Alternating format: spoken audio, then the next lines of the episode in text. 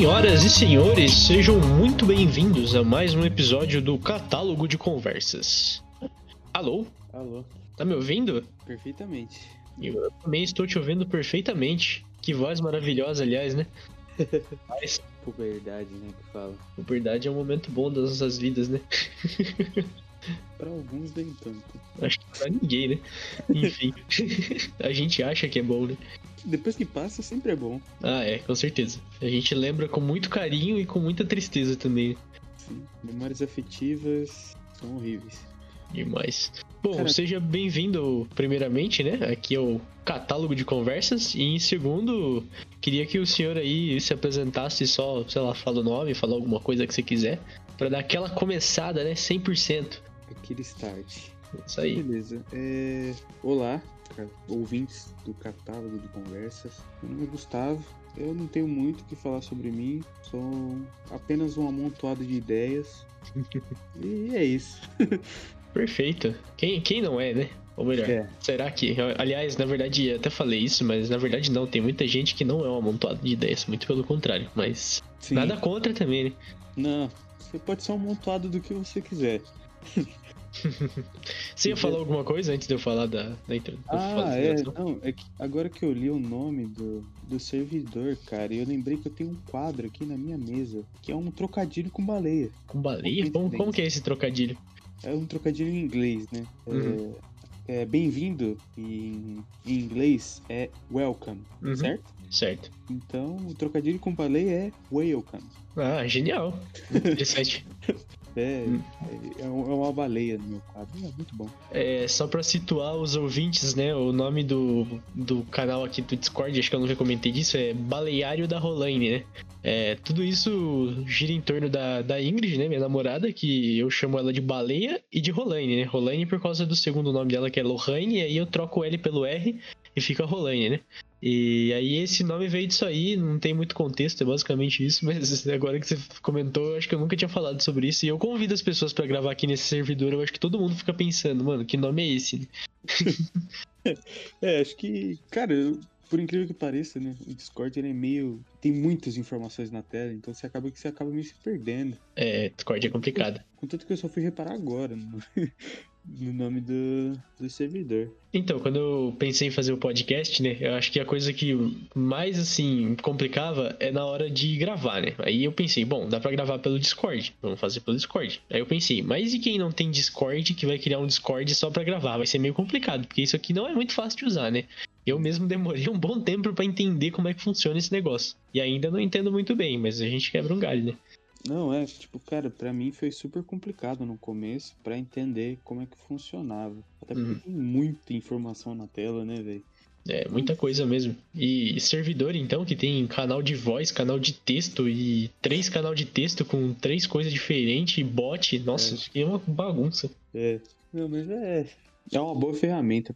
Isso que demais. Você tá, você tá ouvindo uns miadinhos ao fundo ou não? às vezes ouço um pequenos, uns pequenos miadinhos ao fundo. Então, vou, vou contar essa história muito legal agora. É, há uns cinco meses atrás, eu adotei dois gatinhos, né? Já tem um monte de gato em casa, adotei mais dois.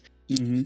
e dois filhotes, né? Um macho e uma fêmea. E aí chegou a hora de castrar essa fêmea, né? Aí levei lá pra fazer a cirurgia, né? Tudo certo. E essa cirurgia foi feita anteontem. E ok. Aí trouxe aqui pra casa e coloquei aqui no cômodo ao lado, né? Porque ela não pode ficar bagunçando, não pode ficar pulando, então deixei ela restrita num cômodo menor, né?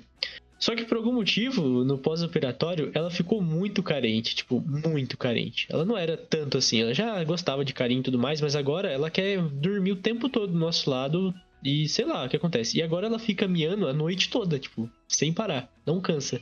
E fica dando cabeçada na porta e agora ela tá miando. E esse miado é por causa disso, porque ela quer muito vir aqui e, e às vezes a gente libera, só que ela tá tão chata assim que ela não para, sabe? Ela não consegue ficar quieta, ela quer dar atenção pra todo mundo assim e fica pulando e nossa. É, cara, gato, eu não entendo muito bem gato, porque pra mim, é, depois do- dos seres humanos, são os segundos seres mais complicados pra mim em relação à demonstração de sentimentos. Porque em alguns momentos, assim, o gato ele tá super carente, ele quer o seu carinho, o seu afago, o seu afeto. E tem horas que ele simplesmente, cara, ele consegue te dar gelos intermináveis. Quando, Isso mesmo. quando você quer, sabe, quando você precisa de um afago, um afeto, é ele que decide, entendeu? Se ele vai te dar ou não. É, gato é realmente complicado. Eu, eu- de todos que eu já tive aqui, mano, eu acho que nenhum teve uma persona- personalidade igual do outro, assim, sabe? Cada um tinha alguma coisa muito própria, assim, e sei lá, mano, eles se comportam de uma maneira muito estranha, assim. Eles não são decifráveis nem um pouco. Não, tipo, eu, eu, eu não, eu não vou fazer o meu top 3 aqui, animais domésticos, porque eu acho que eu vou. Top 3 animais domésticos é brabo, mano. Porque eu acho que eu vou comprar. eu Vou comprar brigas. Não, mas lança aí, lança aí, lança aí. Quero argumentos, quero fundamentos. Fundamentos, tá. É, acho que o, o, o top o top 1, né? Vamos começar de cima, de cima para baixo pra, pra fazer do, ser do contra mesmo, né? Uhum. É, acho que o meu top 1 são os gatos, cara. Justamente os gatos. Porque, cara, eles são, como diriam os, egípcios, né? É a figura mais próxima de Deus. E para mim isso é muito. É muito canônico, sabe? eu acho muito canônico isso. Eu, eu gosto muito. E eu gosto de como. Simplesmente de como um gato ele é meio sereno, sabe? Uhum. não tem aquela alegria explosiva de um cachorro, mas também não é um bicho totalmente apático, né? Ele tem as suas emoções lá, suas emoções, mas não é algo tão explosivo quanto um cachorro. Porque um cachorro, cara, pra mim, eu, eu, eu vejo o cachorro assim, eu vejo, cara, que se ele tá feliz, ele tá muito feliz. E se ele tá, tipo, triste ou amuado, ele está muito amuado. Eu, eu vejo o cachorro dessa forma, sabe? É um meio que um explosivo de, de emoções. Ele tá sempre no- nos extremos. E Nossa, nem me fale. Gato eu vejo que tá ali, assim, no, no intermédio. Ele consegue Uhum. equilibrar bem as emoções dele. Então é isso, meu top 3, animais domésticos. Gato, cachorro e... Cara, apesar de ter um pouquinho de medo, não medo, mas tipo, às vezes eu tomo um susto. É, lagartixa. Esse sim, esse é um animal doméstico de qualidade. Cara, total, velho. Total. Ele ainda come moscas pra você, mosquitos. Mano, eu tinha um aqui que durou muito tempo, mano. Eu chamava ele de Leonardo, né? Obviamente, zero criatividade pra colocar nome numa lagartixa, né? Tudo que é. Tudo que rasteja, meio gosmento, tem cara de sapo, assim, vai ter um corpo comprido, é Leonardo, né? Tudo pra mim é isso. E, e ele ficou no meu quarto muito tempo, mano. Acho que foi, tipo, mais de um ano, tá ligado? Mó parceria com ele, mano. Mó, mó É. broderagem, assim, mano. O cara fazia mó, mó serviço de limpeza legal no meu quarto. Eu tinha uma aqui também, cara, mas eu acho que ela foi embora. Ela não gostou muito da minha companhia. Ela ficava. Sabe aqueles vãozinhos que tem na sanca de gesso? Sim, sim. assim. No meu quarto tem uma dessa aí. Tem isso aí. Às vezes ela descia, ficava olhando. Uma vez ela foi pra trás da TV, cara. Esse é um bicho estranho, né? Um bicho que também é incompreensível, né? Incompreensível. Não sei de onde vem, não sei como chega, não sei porquê, nem pra onde, mas tá aí, tá sempre aí presente nos lares brasileiros, né? É quase se fosse um animal mágico, né? É o verdadeiro Animais Fantásticos e onde habitam. Habitam, habitam na minha sanca, amigo. Eu tenho um animal fantástico aqui. Ele some do nada, aparece em outros lugares, eu não sei. Voltando à questão do, do gato, né? Falando da questão de, de sentimentos, né? é, Também tava falando do cachorro, no caso. Aqui em casa eu tenho dois cachorros, né? Eu tenho um, um bacê, que na verdade não é um bacê legítimo, né? É um bacê meio misturado, mas é um bacê, mais bacê do que a outra raça. E tem um, um vira-latão mesmo, né? E o meu Bacê, mano, ele é tipo muito isso aí de extremo, sabe? E ele tá sempre puto, ou ele tá. Ele, ele decide também. Ele é quase um gato, mano. Ele é como se ele fosse um gato, mas nasceu cachorro. Ele que decide quando ele quer as coisas. Uhum. Mas ele é muito extremo, assim. Uma hora ele vem assim, ele pula na sua perna, fica abanando o rabo, aí você passa a mão nele, assim, aí ele fica lá felizão.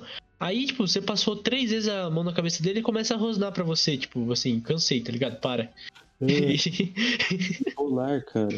é, mano, ele é muito. E, com transtorno bipolar que eu vi. Mano, ele deve ter vários transtornos, assim. Ele é um cachorro muito perturbado, de verdade, mano. E, cara, voltando nessa questão aí que você tava falando de raça misturada, cara, eu tenho um, puta preconceito com isso. Você, vou, vou fazer um disclaimer aqui. Vou dar uma, uma informação aqui. Eu odeio isso, cara. Entendeu? Quem fica com esse bagulho de raça de cachorro aí tem mais é que se. Pode mandar. Tá, tá aberto aqui a to- todas as críticas aí, quem, mistura, quem Não. liga pra essas coisas, na verdade, né? Realmente, cara. Pra mim, tipo assim, se você for parar pra pensar, é tudo. Todos os cachorros são vira-lata, é tudo raça misturada e nenhum é um cachorro, um caninos original. O único caninos original é o lobo. Acabou. Uhum. certíssima crítica. Aliás, eu eu prefiro vira-lata, né? Sempre preferi. Eu acho que os vira-latas são muito, muito melhores que qualquer outro cachorro. Mas enfim, não, não vou entrar nesse assunto. O que eu quero dizer é que, mano, esse negócio de raça é um mercado muito chato, né? Até não sei se você chegou a ouvir o episódio de veganismo, né? Mas a gente chegou a comentar disso. Cara, você paga 3 mil reais, 3.500 reais num cachorro. Tipo, tem um monte na rua que tá lá precisando de um lar e você não pega porque não é de raça. E, tipo, é bizarro isso, tá ligado? Eu acho muito. Eu não sei, agora que eu tava pensando, as pessoas se importam tanto com raça de gato também? Acho que não tenho certeza, acho que não é o mesmo, é o mesmo corre do cachorro, né? Ah, eu creio que sim, cara. Porque é simples. Sabe como eu sei se as pessoas. Se existe um mercado para aquilo? Eu simplesmente jogo no Mercado Livre, cara. Se tem lá, tem alguém que compre. Não, e vende, vende animal no Mercado Livre? Pô, você nunca pesquisou, cara? Vou até pesquisar. Não, vou olhar agora mesmo. Vou comprar uns bichos aqui no Mercado Livre agora. E como é que entrega? Sei lá, amigo, acho que tem que combinar, né? Procurar aqui, ó. Gato persa. Bulldog francês, eu vou pesquisar. Aí, rapaz. 4.200 reais um gato persa. Vende mesmo no Mercado Livre, cara. Eu tô, tô surpreso com isso. Ó, Bulldog francês anão. Eu ainda é uma sub-raça. Ó, tem um. 2.500 reais. Ó, não está escrito gato persa, está escrito gato exótico. Nem o cara sabe, você, você ter ideia. Meu Deus. Olha, machos exóticos, perguntar valor do gato por foto. Cada um tem seu valor conforme o padrão e a cor. Meu Deus do céu. Meu Deus. Por que, que cada um tem um preço diferente, mano? Sei lá, deve ser tipo joia, sabe? Dependendo dos quilates, cada um tem seu preço. É tipo assim, em, em Minas, eu já morei lá, né? E o pessoal essa história aí, essa história eu não sabia não aí, ó. Informação aqui, ó. Morei por dois anos em Juiz de Fora. Um beijo pra Juiz de Fora. É, pode mandar beijo aqui? Pode, claro. Beijos para Juiz de Fora, então. Uma belíssima cidade, cheia de faculdades boas. É, morei por dois anos lá e o pessoal chamava é, maconha lá de chá, né? É um nome popularmente usado por, por muita gente, mas lá foi onde eu, eu me deparei com essa, com essa nomenclatura. Uhum. E, cara, provavelmente devem vender assim com esses codinomes, tipo chá. Ah, chá de sei lá o quê. E quando você compra, na verdade, é maconha, entendeu? Saquei, perfeitamente. Eu imagino, tipo assim, se deve acontecer tipo um, um desentendimento. Mas imagina, sei lá, uma senhora comprando chá pelo Então- Mercado Livre e recebe maconha. E, e tem outra coisa também que você falou agora, me fez pensar, né? Esses dias eu tava, tava ouvindo uma música, né? Um di- bendito funk, né? Uhum. E a cantora, numa, numa voz assim muito saliente, né? Utilizando ali de, de um vocabulário muito, muito bonito, é, usa a expressão na onda do boldo, né? E, e por É. óbvio, isso é referência à maconha, né? Com certeza. Mas o problema é que boldo é uma coisa que existe, tá ligado? Boldo é uma planta, uma erva que geralmente é usada pra dores de estômago, né? Que o pessoal faz chá também, né? Então, assim, podia ter usado uma palavra que, sei lá, as pessoas não usam no mesmo sentido, alguma coisa que tá em, outro, em outra categoria de palavras, né? Mas usa logo outra erva, né? Pensa se você vai comprar boldo e aí você compra o bagulho errado. Então, problema aí, ó. É, Idosa aí da, da sua situação aí, coitada, pode estar sujeita a esse tipo de coisa. ela vai tratar uma dor de estômago e de repente vai se esquecer dela. É, Né? é um jeito, um jeito de se tratar também, se for pensar bem. É, Você você não, esquece que tá com problema. é, se, não, se você não se lembra da dor, logo ela não existe. E você tava falando de Minas, né? Eu lembrei de uma outra história, mano. A família do meu pai é de Minas, né? E mais, do- mais do sul, né, de Minas. E o meu tio, em uma das viagens dele por Minas afora aí, né, visitando as cidades turísticas e tudo mais, né? Ele parou em alguma. Eu imagino que deve ser São Tomé das Letras, né? Por que será que eu acho que foi, né? E É, E lá Pessoal- ele, ele foi numa, num laticínio, né? Alguma coisa assim, e o cara lá, tipo, tinha uma degustação e ele ofereceu pra ele um tal queijo com ervas finas, né? E, e ele serviu assim e deu uma piscadinha, sabe? Aquela piscadinha assim de lado, né? Aí o meu tio. Meu, é, essa aí mesmo. E o meu tio, bem inocente, foi lá e comeu, tá ligado? Tipo, mas ele demorou a entender o que que, que, que eram as ervas finas, né? Aí depois que ele parou pra pensar e sacou, falar, ah, agora entendi, né? Tipo, Perfeito, cara, perfeito. Maravilhoso, sério. É, cara, é. E é engraçado, cara, que pelo tempo que eu morei lá, pô, não foi tanto tempo, né? Dois anos até que você parar pra pensar, não é tanto tempo. Mas, cara, o, o mineirês, né? O dialeto mineiro ainda tá muito presente em mim, cara. Ah, mas é, um, é muito lindo esse dialeto, cara. Não tem como é, não. Tipo, cara, nossa, impregnou em mim e às vezes eu me vejo falando, falando gírias de lá. Uhum. Tipo, é, certo dia, acho que um carro me parou na rua para pedir uma informação. Nossa, e, aliás, eu tenho que fazer, eu tenho que, tenho que falar uma coisa sobre dar informações que eu, que eu fico, eu fico meio envergonhado, mas depois eu falo. Uhum. É, então, tipo, uma pessoa parou na rua e tal, foi pedir informação. E eu fui dar a informação e tal. Aí eu falei, ah, você segue aqui reto toda a vida e vira lá à esquerda. E tipo assim, eu, eu, eu me vi falando mineirês, cara, de novo. E é muito engraçado isso, como o dialeto. É como você. Quando você vai se integrando com as pessoas daquele ambiente, uhum. você vai também adquirindo muito, muitas outras coisas que você nem imagina, entendeu? Não foram, é. só, não foram só memórias que aquelas pessoas te, te, te agregaram, né? Foram muitas outras coisas das quais provavelmente vão ficar com você para sempre. As memórias Demais. podem ser esquecidas, mas certas coisas jamais serão. E, é muito engraçado essa gíria, né? E reto toda a vida, porque, cara, não é nada específico. é, o. Lá na cidade da minha avó, né? Tipo, pelo menos lá mais perto de onde ela mora, tem a tal do tirico de espingarda, né? Tipo, é um tirico de espingarda, né? Tipo, logo ali, né? E, e assim, né? Isso, por que isso? Por que diabos isso significa uma coisa que é perto, sabe? E perto de Mineiro também é 54 quilômetros, né? Tipo, uma coisa assim. Sim, cara, nossa. assim como toda a vida pode ser tipo 2 quilômetros, mano. Então, tipo assim, não é nada específico. Nem um pouco. E você, você morou por lá quando você era novo? Faz pouco tempo? Quando foi isso? Não, faz bastante tempo já. Eu tinha meu. Quando eu fui para lá, eu tinha os meus 13 anos. É, foi em 2000 e. Não, foi em 2014, perdão. Perdão. É, eu tinha 14 anos. E eu fiquei lá até os meus 16. Minha mãe estava terminando a faculdade de medicina. Uhum. Eu fui passar esses últimos dois anos com ela, né? A gente já tinha passado quatro anos separados um do outro, né? E eu fui ficar dois anos com ela. Muito, muito. Foi muito ressentido porque eu não queria ir, mas depois que fui, e agora que tô, voltei para cá, né, eu percebo que foi com certeza uma das melhores decisões que minha mãe poderia ter tomado por mim, né? A gente nunca apoia muito essa quando os pais tomam as decisões pela gente, mas às vezes a gente para para pensar e fala, putz, é, se fosse eu hoje, eu com certeza não teria feito isso, mas é, com certeza agregou muito na minha vida. É engraçado você comentar isso, né? Porque eu já passei por algumas fases em relação a isso, né? Quando eu era mais novo, tinha entre meus 7, 10 anos por aí, né? Nessa faixa, eu adorava passar as férias lá em Minas, né? Tipo, todas as férias eu ia para lá, ficava duas semanas, um mês até, se desse.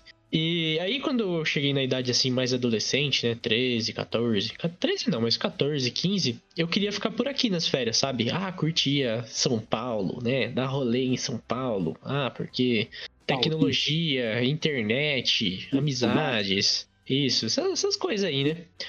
E. E hoje em dia, né? Hoje em dia, eu digo assim, desde 2018, principalmente depois que eu comecei a fazer faculdade em São Paulo também, comecei a ir pra lá mais frequentemente. Até aqui em casa, assim, ficar aqui bastante, né? Tipo, melhor, ficar aqui bastante não, sempre fiquei aqui bastante, mas depois que eu tomei uma certa idade, comecei a pensar melhor sobre as coisas, cara, parece que por mim a melhor coisa a se fazer seria morar assim no meio do mato, sabe? Longe de tudo e todos. não, o problema não é tantas pessoas ou as coisas, mas sim, tipo, a vida, sabe? É tanta correria, tanta ansiedade, tanta estresse, sabe? Sei lá, mano, quando eu vou para lá parece que o tempo é outro, sabe? Parece que as coisas passam em um tempo totalmente diferente. Sim. Eu tinha essa peculiaridade quando eu era mais novo. Toda vez que eu ia para São Paulo, assim, né, na capital, eu ficava extremamente deprimido. Uhum. Extremamente deprimido. Aqueles prédios, aqueles tons de cinza, tudo aquilo, para mim, era como se a vida estivesse perdendo sentido. A verdade, eu acabei de fazer uma analogia aqui na minha cabeça. São Paulo, capital, é como se fossem os dementadores de Harry Potter, entendeu? Eles vão sugando toda a sua felicidade, amigo. Quanto mais tempo você ficar lá, mais próximo da morte você está. E, cara, isso era, para mim, era muito horrível. E eu tinha essa sensação de que eu queria ir cada vez mais pro interior, sabe? Cada vez mais me afastado da, daquele amontoado de gente, daquela ilha de calor, sabe? Eu falei, uhum. meu, não, cara, eu acho que. Até hoje eu penso um pouco isso, sabe? Que, pô, não é vida para ninguém. para ninguém aquilo ali. É realmente uma extrema e, em última, em última instância, é, é a única oportunidade que a pessoa tem. Mas se eu pudesse ter escolha, assim, eu com certeza não moraria em São Paulo, cara. Eu te entendo perfeitamente, aliás, eu acho que você traduziu muito do que eu sinto falando isso aí? Até eu me sinto um pouco sozinho, às vezes, nesse sentido, dessa. de de defender esse ponto de vista, porque muita gente, né, da nossa região aqui, muita gente que eu conheço tem essa visão de não, eu quero morar para São Paulo, não, lá eu quero trabalhar lá, estudar para lá, porque lá é, é mais legal, tem mais coisa, que não sei o que, que lá a coisa acontece, né?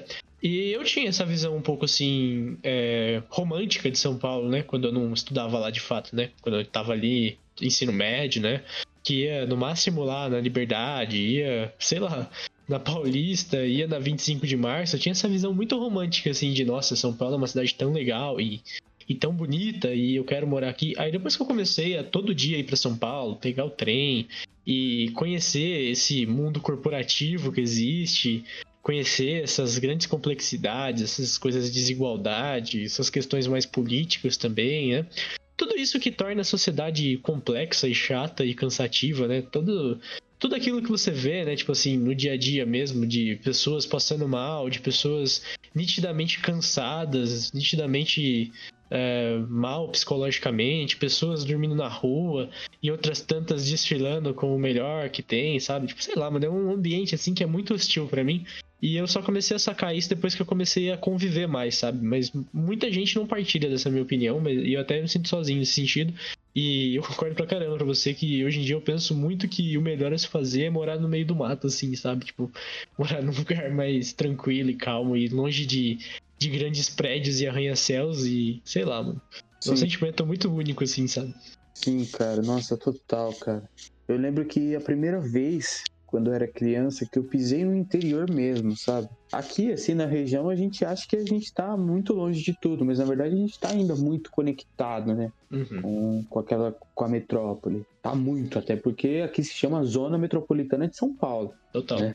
Então a gente está diretamente conectado, até por, por, por, fins econômicos, por fins políticos, mas se a gente for parar para pensar assim, é, a gente está ainda muito ligado e a gente ainda sente um pouco daquela energia. E eu sinto mesmo que, por exemplo, é, voltando ao que eu estava dizendo, quando eu fui, né, quando, a primeira vez que eu fui para o interior de São Paulo, eu lembro até para o nome da cidade. O nome da cidade era Primavera. Olha Nossa, onde fica isso? Cara, fica no interiorzíssimo de São Paulo, cara. Depois você dá um Google aí pra você ver. Aham, uhum, legal. Eu lembro que quando eu fui, eu ficava, ficava muito perto pra eu ver a, a usina hidrelétrica de Itaipu, velho. Uhum. Ficava muito perto de eu ver. E eu lembro daquela sensação, sabe? De não ver ninguém na rua, de, cara, as ruas vazias e mesmo em dias movimentados, as ruas vazias, os centros com três, quatro lojas no máximo, sabe? Na cidade inteira tinha quatro, dois mercados, não tinha shopping e as pessoas, a maioria não tinha carro, andavam todas de bicicleta. A bicicleta, com certeza, ali, se fosse fazer um, uma análise é, de, de, locomo, de locomoção, né? você veria que tipo, a maioria das pessoas se movimentava através de bicicleta. Uhum. E aquela sensação para mim foi única, porque, cara, se tratava de um ambiente totalmente novo, sabe? De um ambiente que eu não precisava sentir tamanha ansiedade. É, sabe, das coisas serem rápidas demais, de eu estar tá perdendo alguma coisa, de eu ser deixado para trás em algum momento. Não, simplesmente naquele momento lá, quando eu era aquele molequinho ali, eu senti que minha única responsabilidade, meu único, o único sentimento que eu deveria ter era chutar uma bola no meio da rua, ou andar hum. de bicicleta, tomar cuidado para não bater nos outros que também estão de bicicleta. Então, tipo, cara, não, não, não, existia todo esse sentimento ruim, né? Essa carga negativa. Cara, total, mano. Total. Nossa, você falou agora assim, me deu até um. Deu até um. Sem explicar, sabe? Mas assim, uma coisa de se sentir na sua pele, sabe? Tipo, não sei se é possível, mas é, essa questão, né? Antes, antes de continuar nesse sentido, né? A cidade assim do interior de São Paulo que eu fui mais de uma vez, que eu achava longe pra cacete, é Pirajuí, né? Pirajuí, eu acho que dá, sei lá, umas 5 horas de carro. E eu tô vendo aqui Primavera. Primavera fica literalmente às margens do Rio Paraná, ali já no Mato Grosso, né? é cinco, isso é 5 horas de Pirajuí ainda, mano. Então, tipo, é muito no interior mesmo. É tipo, é além do interior, sabe? É, velho. É sim. Eu não tava brincando, era sério. Caraca, mas enfim, voltando à questão, né? É, eu sempre bato muito nessa tecla, né? Quando eu tô conversando com os amigos, assim, aquela conversa assim mais profunda, né? Como a gente tá aqui agora entrando, né? E tudo mais. Essa questão da internet, né? Essa questão de. Até os próprios serviços de streaming que lançam um monte de coisa por dia. E lança série, e YouTube lançando um monte de vídeo todo dia e e você entra no Twitter e tem trending topics novo a cada cinco minutos. Parece que, tipo, se você dormir demais, você já não tá mais na mesma sociedade que, que era, sei lá, uma hora atrás, sabe? Tipo, parece que todas as relações mudaram em um período muito curto que você tava dormindo. Parece que se você dormir na hora errada, assim, você dorme no meio da tarde, aconteceu alguma coisa, quando você voltar, tipo, tá todo mundo sabendo de alguma coisa e você tá, tipo, perdido, tipo assim, mano, o que que tá acontecendo? Tipo, e a velocidade com que as coisas, com que as informações chegam, a velocidade com que as coisas mudam na sociedade que a gente vive, né? essa, essa questão de, de globalização, né? essa questão de conexão, de informações. Né? No momento que acontece, já, já tem informação, né? É muito terrível né, para o psicológico humano. Eu não sei quanto tempo que o ser humano ainda aguenta esse, essa sistemática que só, só aumenta de velocidade, né? Ah, cara, eu acho que não muito. É, as pessoas têm consumido as coisas com tanta ferocidade, sabe? Uhum. E, tipo, não tem um, um, momento que você para pra, pra digerir aquilo que você acabou de ver. Tipo, não sei se você já ouviu falar de uma série da HBO que chama Years and Years, Anos e Anos. Já ouvi falar, mas nunca assisti, também não sei o, o. Para pra assistir, para pra assistir, cara. Aquilo é exatamente. É, é, é exata, tem esse plot de exatamente do que a gente tá falando agora. Dessa, uhum. dessa, dessa. de consumir muita coisa ao mesmo tempo e não parar pra digerir pra não, e não parar pra, pra entender o que você tá consumindo. E eu vejo isso, cara, acontecendo e evoluindo cada vez mais hoje em dia na nossa sociedade. É uhum. É tipo assim, vou te dar um exemplo. Por exemplo, as séries da Netflix. Cara, é, eu acho extremamente irritante quando. Não, não, sei o que eu posso falar, mas o jovem, né? Jovem eu também me incluo nesse meio. Tá? eu estou aí, eu sou um jovem também, apesar de achar que eu tenho uma alma velha, né? é, eu, eu, sinto que o jovem, ele não, ele, não, ele não lida bem com o final, entendeu? Ele não lida bem com o ponto final. Para ele é sempre uma vírgula. Então, tipo assim, se tu uma série que, por exemplo, ah, tem duas, três temporadas, e se a série acaba ali, para ele não tá bom, cara. É, isso é terrível. Pra ele sempre tem que ter algo a mais. Sempre tem que ter um, algo a mais para contar. E às vezes aquele ponto final para ele não, não, importa, não basta. E eu vejo esse, eu vejo isso que eu acabei de te falar muito explicitamente é, com o pessoal da, com os fãs da série de Annie with E. Pô, eu entendo os pontos dele que, ah, ficou algumas pontas soltas ali, mas tipo, cara, às vezes não tem necessidade de amarrar algumas pontas soltas, entendeu? Uhum. Às vezes você amarra ali na sua cabeça e tudo bem. Eu fico pensando essa rapaziada, esse pessoal, esses, esses mesmos fãs, se eles parassem para assistir um filme do. Não sei, um filme, um filme do Coppola. Um filme do. do Scorsese. Meu, sabe? Eu fui uhum. assistir esses dias o. Acho que é Os Oito Odiados, não é? Do. Do Tarantino, você disse? Tarantino. Sim, sim. E... Fantástico. É muito bom. Mas você vê que, sabe, é uma história bem amarradinha, mas que tem ali seus furos, sabe? Sim, completo. Tem ali seus furos. Por exemplo, você não sabe se aquela carta do cara, né, do, do, do, personagem lá que eu esqueci o nome agora, você não sabe se aquela carta que ele tem do, do presidente Lincoln é verdade, é verdadeira. E não faz a menor diferença. Não tem a menor importância se aquilo é verdade ou não, entendeu? Se aquilo é real ou não. Não, não, não importa, entendeu? O que importa é aquilo que você pode interpretar do filme, né? Da obra. E para mim isso é o mais importante, sabe? Quando você tem algo muito amarrado, você não tem como discutir, você não tem como dialogar. E isso, isso reflete em várias áreas, não só na, na área do entretenimento, do consumo de entretenimento, mas, tipo, fica meio chato, sabe? Porque, tipo, se você tem algo muito amarrado, como você cria um diálogo? Como você conversa com as pessoas sobre a série. Uhum. A, a, a, sua discussão sobre a série vai ser simplesmente: ah, eu gosto daquele personagem. E outra pessoa fala: é, eu também gosto. E pronto, sabe? Tipo, no final da série lá de Energy, eu assisti, eu achei uma série muito boa, muito legal, muito emocionante, né? Vamos dizer assim. E tem lá uma, uma certa personagem que não é dado um certo final feliz, final feliz entre aspas, para ela. E as pessoas ficam pedindo e pedindo e pedindo. Eu fico tipo, cara, é, é uma questão muito interpretativa, entendeu? Se no final da série você viu que aconteceu certa coisa com aquela personagem, você viu que a situação daquela personagem não mudou, irmão, tenta pensar um pouco.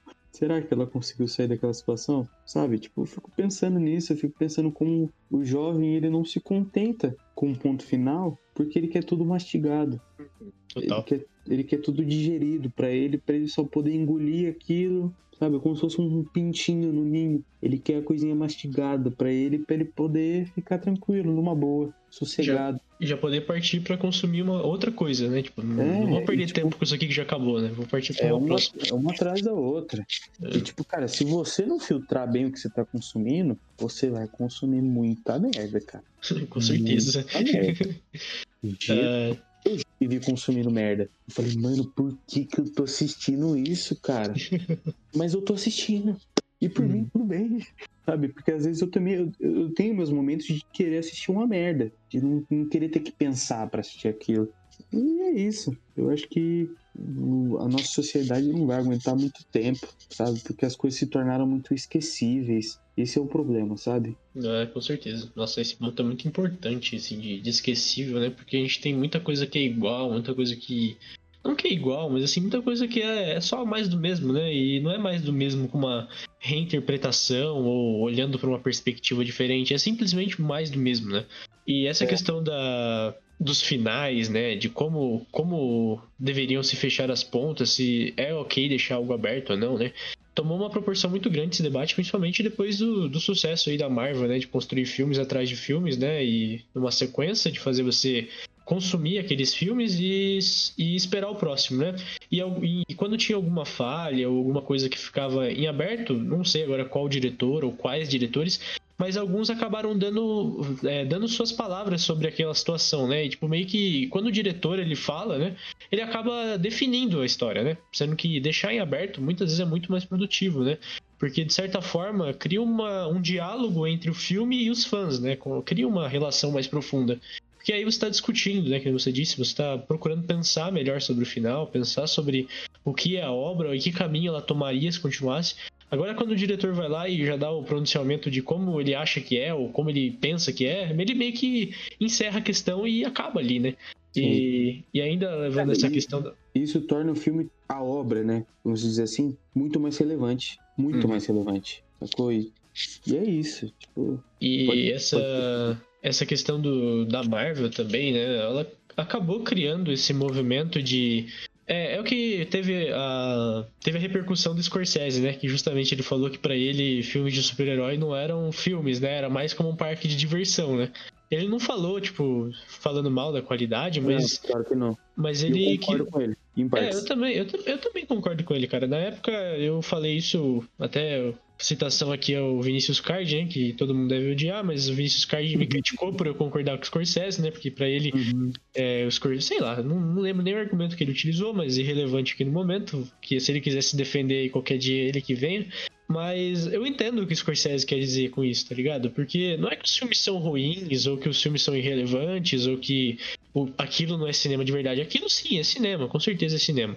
Mas não é a mesma pegada, sabe? É uma coisa que é feita para você assistir é, descontraidamente, é uma coisa que é para você só assistir mesmo e esperar o próximo, né? Não tem uma discussão mais profunda. E meio que esses filmes também é, até trouxeram a temática de spoiler mais à tona, né? Esses filmes, geralmente, quando você toma spoiler, meio que perde o sentido assistir, sabe? É. E, e eu não. E tem muito filme que, mesmo que você me dê spoiler, eu vou querer assistir, tá ligado? Porque eu quero assistir por causa da atuação, por causa da direção, por causa dos cortes, dos efeitos especiais. Aí, se o filme, para mim, assim, se você me conta o final do filme e ele passa a ser ruim, para mim, quer dizer que o filme não é bom. Isso é o que eu penso, né? Não sei se é uma regra. Não assistir todos os filmes do mundo para saber. Mas para mim, se você me conta e eu assisto e ainda assim tem uma experiência boa, isso mostra que o filme tem uma grande capacidade, assim, tem um potencial muito alto, né? É, eu, eu, eu concordo muito com, o que você disse, né, sobre o spoiler, porque, tipo, tem filmes, cara, que eu tomo spoiler e eu assisto mesmo assim, sabe? Porque, sim, tem os filmes que eu assisto spoiler e você perde totalmente a vontade de assistir, e um deles foi Ultimato. Uhum. Cara, quando me deram spoiler de Ultimato, que o Homem de Ferro morria, eu não quis assistir mais. eu, fui, eu fui assistir muito, mas muito tempo depois e nem foi com a mesma, com a mesma animação, cara. Foi tipo meio. É, sabe, mesmo como se estivesse passando um filme da sessão da tarde na TV e não tem outra coisa melhor passando, sabe? E, por exemplo, um outro exemplo assim, antagônico a esse é Pulp Fiction. É, Quando eu recebi spoiler de Pulp Fiction, eu quis assistir mesmo assim. E, e foi uma das melhores experiências que eu tive, cara, porque é muito da hora. É um filme muito legal. E é um filme que, tipo assim, você percebe que. Eu gosto disso dos filmes do Tarantino, porque parece que você pega o filme no meio. É, você Você pega um ponte andando, né? Você não sente Sim. isso? Total. Parece, parece que você pega o filme no meio. Parece que já tá andando, já faz tempo e você só percebeu depois. Entendeu? Eu gosto disso porque me faz pensar. Me faz pensar sobre o que poderia ter sido, o que teria acontecido antes daquilo, né? É, ele constrói muito bem esse background do filme, né? Através dos diálogos, dos personagens, ele constrói toda uma coisa por trás que você. que ele não colocou no filme, né? Não tem visualmente no filme, mas você sabe que existe. É, é muito legal essa relação, né? Sim, cara, pô. É, arte no geral é um bagulho que, se não existisse, eu não sei o que seria do ser humano. Se a gente não Total. pudesse ouvir uma musiquinha, se a gente não pudesse ler um livro, se a gente não pudesse, sei lá, ir ali na pinacoteca, ficar olhando pra uma parede de tijolo, entendeu? Eu acho que tem disso, entendeu? É, a arte é muito importante na vida, né? Eu, eu vejo assim. Total, mano. Eu, até um episódio que vai ao ar, acho que antes desse aqui, é, vai ser justamente sobre essa questão de arte, né? Mas eu fiz mais voltado pra Suzano e tudo mais, né? Mas é de extrema importância, cara, esse espaço para discussão. Eu acho que assim, a arte leva a discussão, né? Leva a reinterpretação de pontos de vista. E Sim. é isso que pra mim um filme tem que causar, que uma peça tem que causar, que um que uma pintura, que uma arte, qualquer coisa que seja, um desenho que seja, tem que causar, sabe, uma reinterpretação de pontos de vista, uma lançar uma nova coisa, assim, trazer uma reflexão pra você de alguma forma, tá ligado? Por mais que seja super subjetivo, mas eu acho que isso é o principal, assim, não é que é o principal, mas pra mim o que me chama atenção numa, numa obra de arte, qualquer, de qualquer ramo que seja, é justamente essa capacidade de me fazer repensar algumas, alguns conceitos que eu tenho na minha cabeça, né? Sim. E, nossa, cara, é, é incrível, né? É incrível até como certas pe- pequenas coisas, assim, pequenos, pequenos momentos, até que você nem sempre pode chamar de arte, mas que às vezes te causam a mesma sensação Uhum. e uma grande obra te causa, sabe? Às vezes nem, nem é nada relacionado à arte, tá ligado? Às vezes você tá, sei lá, cozinhando e tá cantando e começa a cantar e, tipo, aquilo te gera uma sensação muito boa, sabe? É poder transmitir aquele um sentimento, é, externalizar ele de uma maneira muito, muito pura, muito artística, sabe? E, Com certeza. pô, cara, eu, se eu pudesse, eu, eu acho que eu viveria de arte, né? Se eu tivesse os, os dotes necessários, os talentos necessários, mas eu, puta, eu admiro muito tudo, sabe? Eu sou um cara que admiro de tudo. Eu, Eu vejo. Eu, eu, eu não tenho preconceito com nada, tipo, cara, eu sou um cara muito eclético, velho. Eu cresci, eu tive muitas, muitas boas referências na minha, na minha infância. É, um dos meus tios era roqueiro, o outro gostava de sertanejo, a minha prima amava um pagode e a minha mãe gostava de trilhas sonoras de novela. É estranho, mas ela gostava, ela tinha vários CDs, Eu. cara. E, É. e isso, cara, isso construiu pra mim um senso, um senso artístico, um senso de música, um senso de, de, de poder gostar de tudo, de poder reinterpretar tudo. E, cara, pra mim foi muito importante, sabe? Eu vejo que a arte mudou minha, muda minha vida até hoje, porque eu sinto que às vezes quando eu tô lendo um livro, às vezes ele te diz o que você quer, sabe? Às vezes você pega uma certa mensagem, mesmo que desconstruída ali no meio da obra, e você digere ela pra você. E, Então. Putz, cara, aquilo te- às vezes te traz um afago, sabe? Um afago pra alma que ninguém, ninguém vai te dar, entendeu? Palavras foram ditas pra você de uma maneira tão específica, cara, e tocou a alma. Eu sinto muito isso. Tem, tem muitas músicas que eu, que eu já senti isso. Não sei se a gente já ouviu Los Hermanos, mas tem uma música deles chama O Velho Moço. E eu peguei e ouvi aquela música bem assim numa, numa transição muito foda da minha vida. Uhum. E aquilo ali foi muito importante porque a música fala sobre sobre maturidade, né? Sobre uhum. crescer, uhum. sobre mudar as, as percepções da vida. E eu percebi que ali naquele momento que eu teria que mudar, sabe? E eu lembro que a primeira vez que eu ouvi aquela música, cara, eu, cara, cara, eu chorei. Sem brincadeira, eu chorei. Eu admito isso, eu chorei porque foi, foi um toque na alma, foi um bagulho doido. Eu falei, meu Deus, cara, é, realmente chegou a hora. Chegou a hora de, né, virar a chave, mudar certas atitudes, repensar certas certas coisas, né, que você faz que você não presta atenção. Hum. E puta, essa música foi, foi, foi esse momento, assim. Eu creio que todo mundo tem esse momento com alguma coisa, com, algum, com alguma música, com algum livro, com algum filme, com alguma coisa. E você, Vitinho, você tem? Ah, tenho, cara. Tenho demais, aliás, principalmente com a música, né? Eu também cresci nesse ambiente muito eclético, assim, né? Tive muitas referências. Minha mãe, super amante de Beatles, né? E e trouxe o Queen também, o U2, trouxe referências nacionais muito boas também, de Caetano, Chico Buarque, enfim. Meu pai mais do sertanejo, mas enfim, é, o que eu ia dizer afinal é que é engraçado como o que a gente está falando, né? Apesar de a gente ter transitado bem entre os assuntos, tudo se converge de alguma maneira, né? A gente está tendo um papo super natural e está convergindo muito, né? Nem sei se você roteirizou aí, mas tá, tá muito legal, porque. Pô, cara, afinal... não roteirizei, cara. e até, né, fazendo, explicando aqui, né, pro, pros ouvintes, é que, cara, a gente tinha combinado de falar sobre outra coisa. É, então, mas, mas se você for parar pra pensar, tá chegando nisso. Não sei se você tá vendo.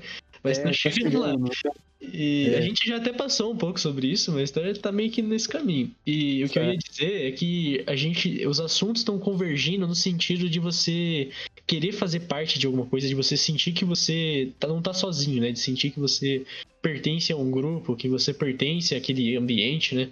Quando a gente falou das grandes cidades em comparação com o interior, tem essa questão do pertencimento, né? Porque querendo ou não, nas grandes metrópoles você se sente que meio sozinho, meio isolado, é tanta gente, é tanta coisa acontecendo e você parece que é só mais um ali, né?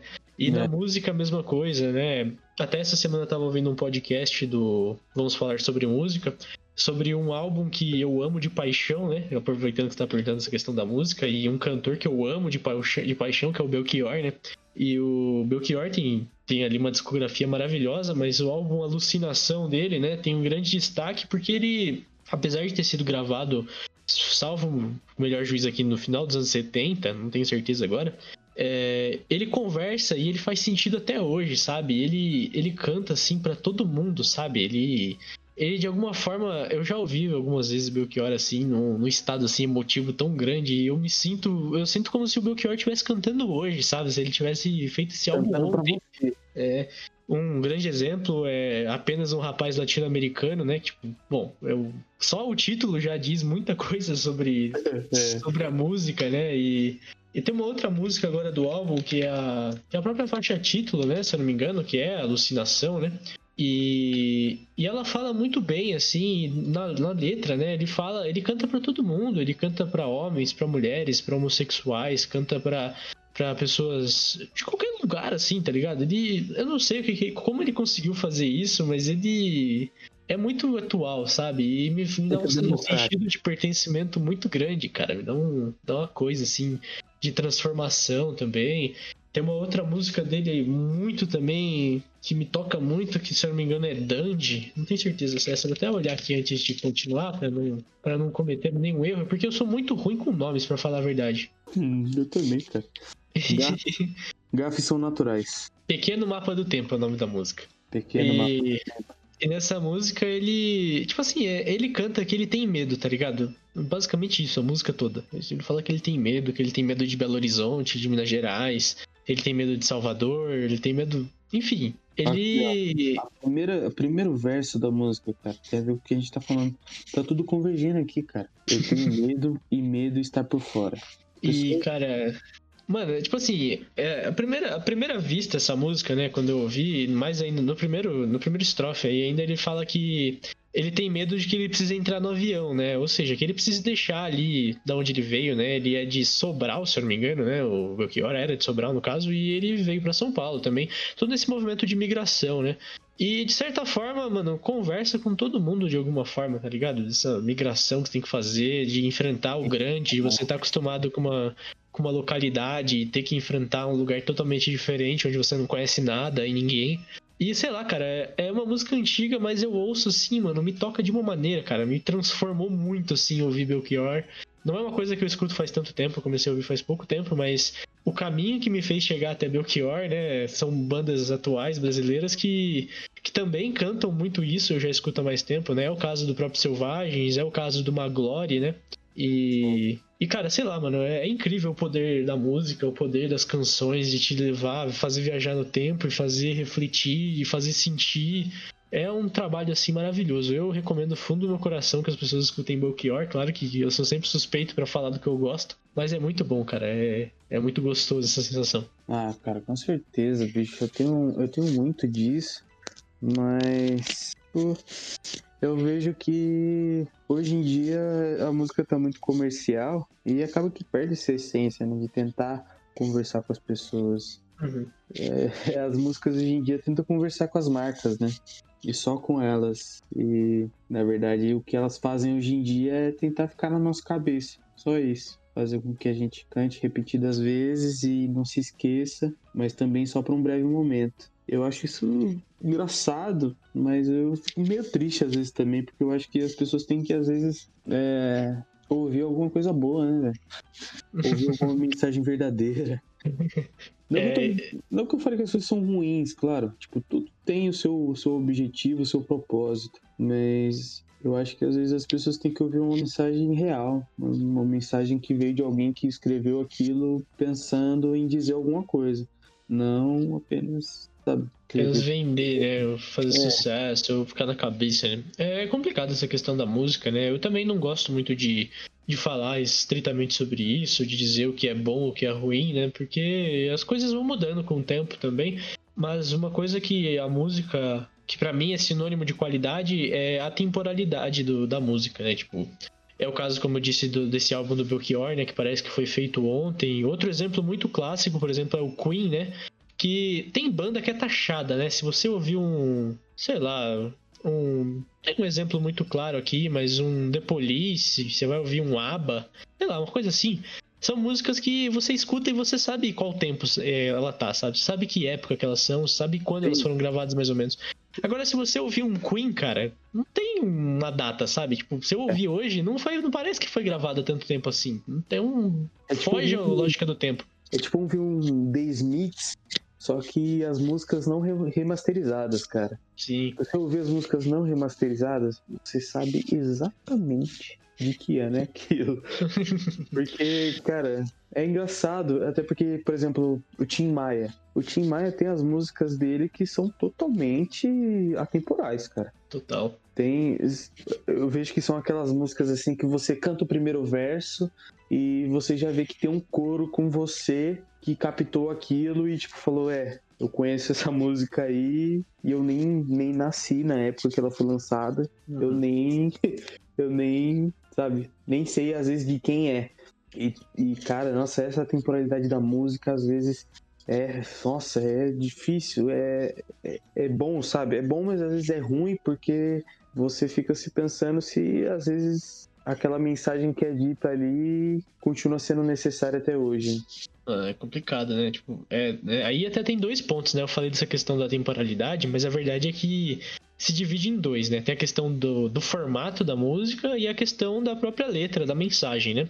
Tem música, como você citou The Smiths, por exemplo, que se você não ouviu remasterizado, você percebe a data, mas ainda assim é relevante, tá ligado? Por mais que você é, pelo formato da música você consiga ver que é uma coisa antiga, ainda assim o que eles cantam ali é atual, sabe? E no Queen já eu acho que não tem. Os dois são, são verdade, né? Que tanto o formato quanto a letra são válidas, né?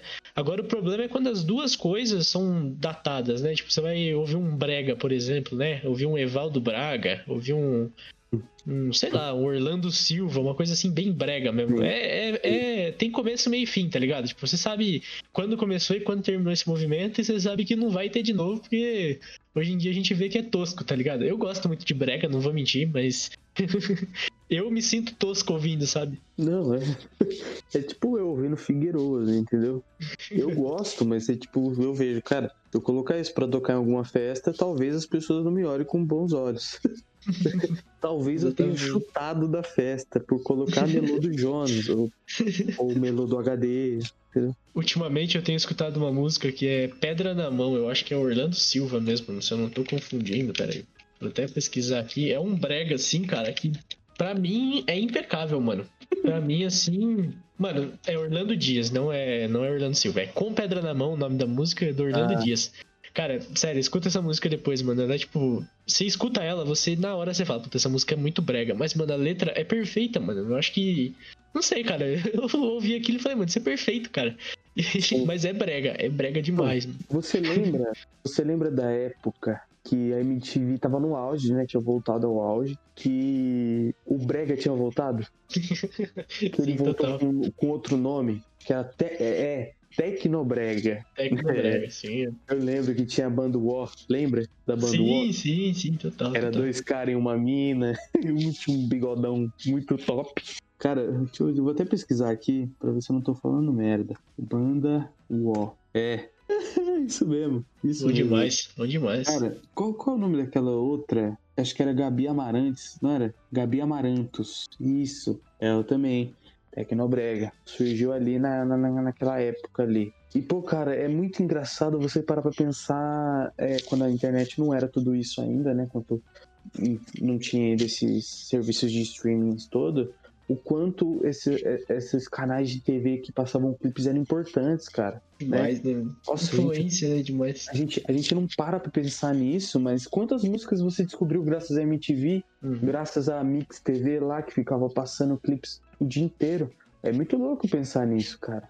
Que provavelmente se não fosse a MTV, se não fosse a, a a Mix TV, provavelmente Gabi Amarantos, Bando O nunca tivessem explodido, entendeu? Fosse é. um bagulho muito mais regional, tipo, ah, é dali daquela região. Hoje, é, nossa, a gente para pra pensar nisso. Realmente, hoje a música se tornou, tipo, por exemplo, a música brasileira, vamos falar nesse contexto brasileiro, ela se tornou muito mais nacional do que regionalizada, né? Então, tipo assim, não tem mais essa de que o forró é, é do, do Nordeste, entendeu? O forró acabou que se tornou do Brasil. Tem pessoas ouvindo forró no Brasil inteiro graças ao serviço de streaming, entendeu? Total.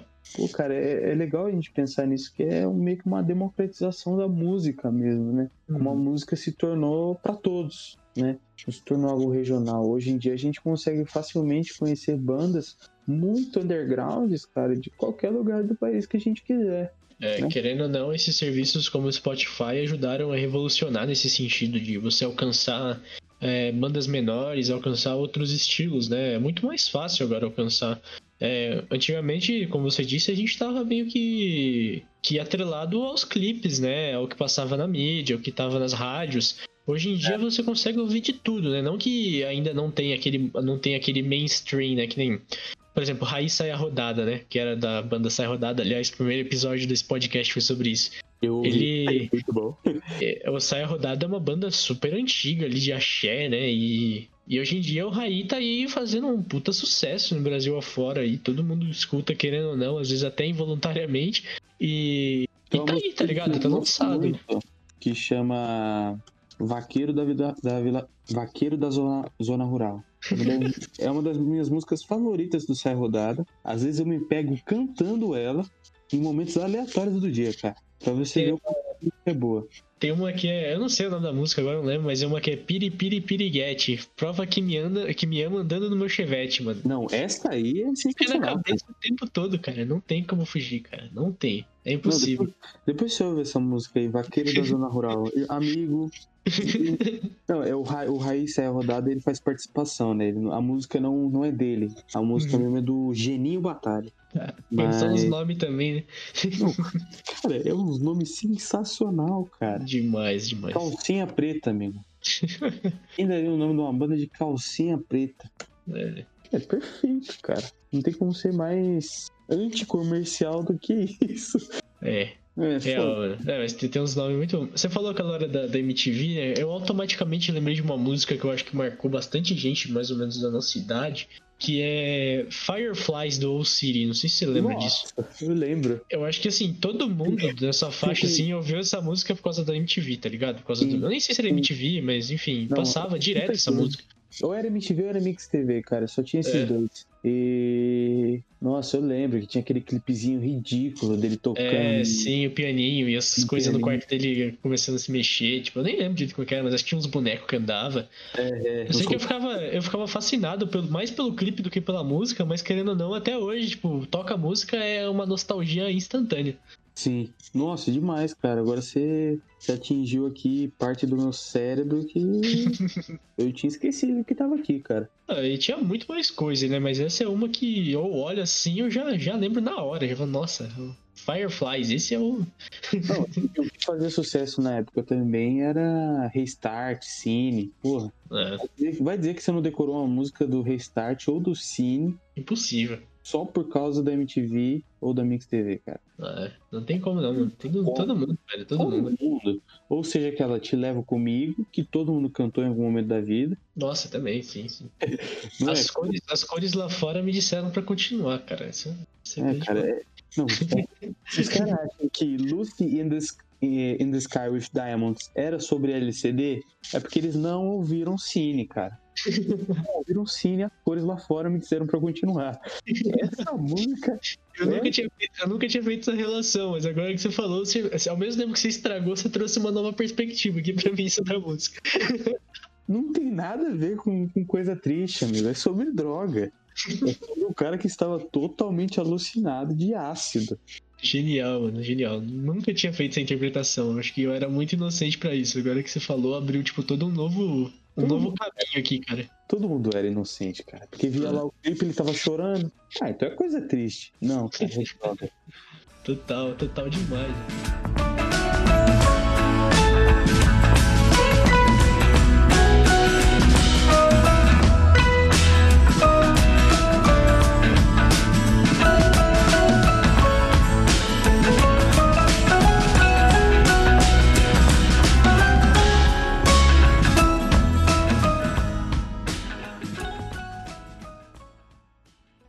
Esse episódio não teve um final comum como todos os outros, mas existe uma justificativa por trás disso.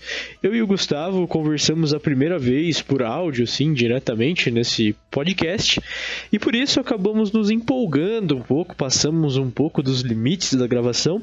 E portanto, esse episódio vai ter uma parte 2 em breve, provavelmente na próxima semana.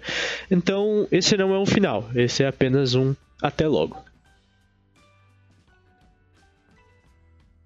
De qualquer forma, gostaria de agradecer a atenção de todos, pedir, como sempre, o compartilhamento e que nos sigam nas redes sociais, lá no catálogo de conversas, para acompanhar um pouco dos meus stories falando de alguma coisa totalmente irrelevante ou não, fica a seu critério julgar. Enfim, muito obrigado, gente. Até breve.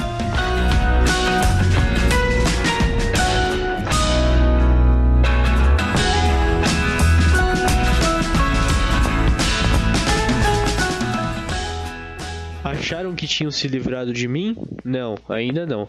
Se você tem alguma dúvida, alguma sugestão, alguma crítica ao nosso episódio, sinta-se livre para enviar nas nossas redes sociais. Mais uma vez, obrigado.